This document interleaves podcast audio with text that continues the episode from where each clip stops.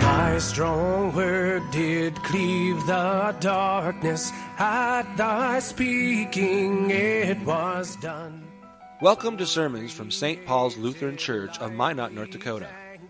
St. Paul's is anchored in the message of Christ crucified for the forgiveness of sins, for the church and for the world. The following sermon is from Reverend Dr. Matthew Richard.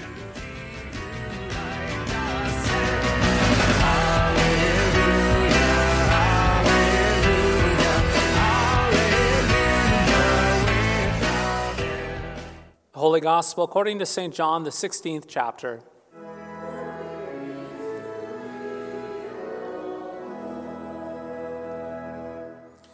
Jesus said, In that day you will ask nothing of me. Truly, truly, I say to you, whatever you ask of the Father in my name, he will give it to you. Until now, you have asked nothing in my name. Ask, and you will receive, that your joy may be full. I have said these things to you in figures of speech. The hour is coming when I will no longer speak to you in figures of speech, but will tell you plainly about the Father. In that day you will ask in my name, and I do not say to you that I will ask the Father on your behalf, for the Father himself loves you, because you have loved me and have believed that I came from God. I came from the Father and have come into the world, and now I am leaving the world and going to the Father. His disciples said, Ah, now you are speaking plainly and not using figurative speech. Now we know that you know all things and do not need anyone to question you. This is why we believe that you came from God. Jesus answered them, Do you now believe? Behold, the hour is coming, indeed, it has come, when you will be scattered, each to his own home, and will leave me alone. Yet I am not alone, for the Father is with me. I have said these things to you, that in me you may have peace. In the world you will have tribulation, but take heart, I have overcome the world. This is the gospel of the Lord.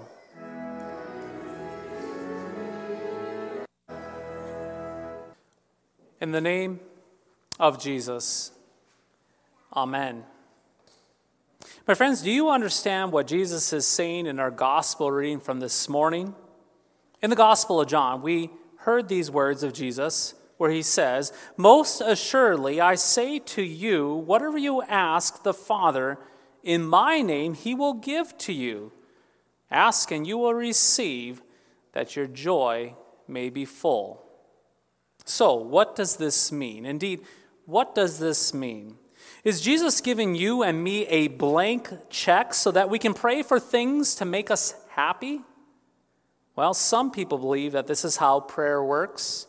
Yes, some Christians believe that if you only have enough faith, or if you pray in the right way, that God will make your wildest dreams come true. And if your bold prayers that storm the gates of heaven do not come true and keep you from happiness, this happiness that you so called deserve, well, then you haven't prayed hard enough or you lack faith. Now, the problem with this kind of thinking is twofold. First, it assumes that if we pray with enough grit, then our prayer will be answered. Secondly, this kind of thinking typically does not stop and ask about the motives of our prayers. In other words, this kind of thinking assumes that if we are unhappy or dissatisfied, then the solution that we're praying for is good and right and salutary. However, the fact of the matter is that our hearts do not always desire the things that we need, but more often than not, the things that we want. Bluntly stated, yes, bluntly stated, because our hearts are full of darkness and sin, we usually pray for things that will make us happy, the easy solutions, and not the things that are best for us. Permit me an opportunity to show you how this works. When we listen to the words of Jesus in our gospel reading, didn't we only hear the happy parts? Yes, the parts that promise goodness to us. You know, these words, whatever you ask, he will give you. Ask and you will receive. Aren't these the words that you and I hear the loudest? Jesus said a lot more in our gospel reading. However, we typically grab a hold of the words, ask and you will receive. And then we immediately take Jesus' promise and we twist it. Yes, we twist it to mean that if we want health and we want wealth and nice cars, a great home, popularity, a job promotion, or whatever else tickles our fancy, then all we have to do is ask in the right way with just enough faith, and then abracadabra, happiness appears before us. Just in case you think this is an over exaggeration, keep in mind that the biggest churches in our country teach this very thing. Well intentioned but very naive pastors preach and teach that happiness is only a prayer away from you. If you are sad, well, plug your prayers into the powerhouse of heaven so that you can be happy with answered prayers of health and wealth. Now, with all of this said, I am convinced, yes, I'm convinced that health and wealth can buy you happiness, at least temporary happiness. And so are thousands of other Christians and non Christians alike who flock to these churches to hear this kind of affirmation week after week after week. However, my friends, happiness is not what Jesus is talking about. Indeed, Jesus is not talking about happiness. Jesus is not promising to give you and me happiness if we only ask in prayer. In fact, God never promised that our little lives would be full of pure happiness. Remember that gospel reading at the very end? Jesus, he said these words In this world you will have trouble and tribulation. This certainly does not sound like happiness.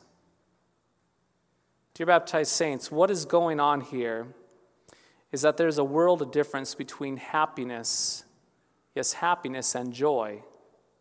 Happiness is only a moment. That is why happiness can be bought. But keep in mind that happiness quickly it, it vanishes, for it is nothing more than just a short-lived emotion. Happiness is a mere feeling that is here one moment and gone the next. In fact, happiness is so temporary that once it leaves, it is quickly replaced by sadness or pain or something else. Tragically, once happiness is out of our grasp, we quickly try to find it again through any means necessary. And this, my friends, is why so many people attend churches that promise happiness. Like a donkey chasing after a carrot on a stick, parishioners in the thousands go to happy, clappy churches to try and figure out that religious recipe to squeeze happiness out of God through prayer. And when happiness appears and then vanishes as quickly as it comes.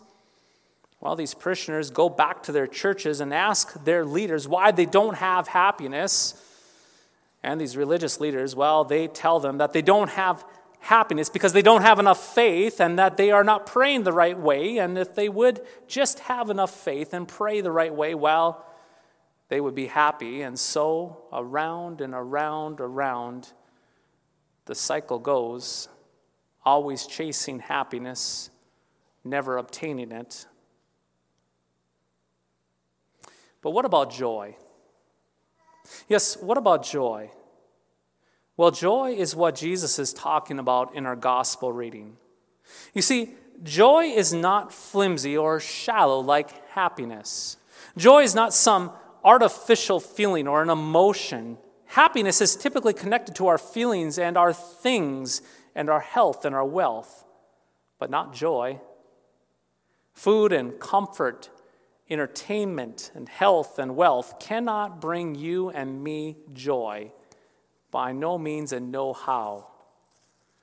You see, baptized saints, Jesus invites you and me to pray, not because we lack happiness or health or wealth, but because we have Christ. When we have Jesus, we have everything that we could possibly need. In fact, Paul says that we have every spiritual blessing in the heavenly realm in Christ Jesus. And so, because we have Jesus, we pray that our joy may be full, full in receiving grace upon grace. It is actually like this joy. Yes, joy, it, it desires, it anticipates, and it receives the Lord's gifts of forgiveness, life, and salvation. Yes, joy anticipates these gifts. Joy, it looks to these gifts, it receives these gifts, and it rests in these gifts from the Lord. No chasing the tail, no carrot on the stick, no dashing after the wind, but rather joy is created in you and me. It is anchored in the gift giving Lord who gives us his gifts of grace. This, yes, this is what Jesus is talking about in our gospel reading eternal joy, not temporary happiness. Listen to Jesus again. I say to you, whatever you ask the Father in my name, he will give you. Ask and you will receive, that your joy may be full. Baptized saints, the Lord answers prayer every time in His word and sacraments for you. It is here in this church, from this altar, where He answers your prayers and fills you with His word, His absolution, the forgiveness of sins, the very body and blood of Christ for you. Joy. Today, He fills you with joy. He answers your prayers, confirming to you that you are clothed in Christ's righteousness through baptism that wraps you in the righteousness of Jesus. Yes, the Lord, He answers your prayer. He answers your prayers about sickness and death, giving you joy in the sure and certain confidence that death is not the end for those who go to sleep in the faith. He actually answers your prayers about the sorrow over your departed loved ones, giving you a joy that cannot be taken away. Think about all of those whom we love and have prayed for here, but who still died your children, your parents, spouses, friends, siblings. Their happiness and yours turn to sadness in their death, but their joy and ours goes on. Though those whom we love are no longer with us, we know that they are with Jesus because they have been baptized, and we know that we will see them again. That is joy. Indeed, the Lord, He answers your prayers about the uncertainty of the future, giving you joy at the resurrection, the news of the resurrection, that you will be with those people who have gone before you in the faith, that indeed the Lord will put your body and your soul back together again, making you alive never to perish again. That is joy. Yes, the Lord answers your prayers with joy. That a day is coming when there will be no more death, no more sickness, no more sadness, no more sorrow of death, and no more suffering. Joy. These are the things that we pray for. We ask God not for the desires of our heart but for what he knows is best for our faith and for our salvation. Dear baptized saints, dear baptized saints, we pray for open ears to hear, to hear his word, open hearts to receive his word. We pray that he would lead us in all of our ways to strengthen us in this faith.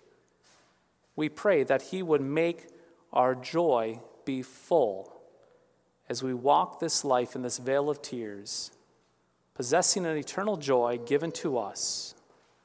Indeed, we pray because we have Christ and Christ has us. As we pray, we are gifted joy as a sheer gift. In the name of Jesus, Amen.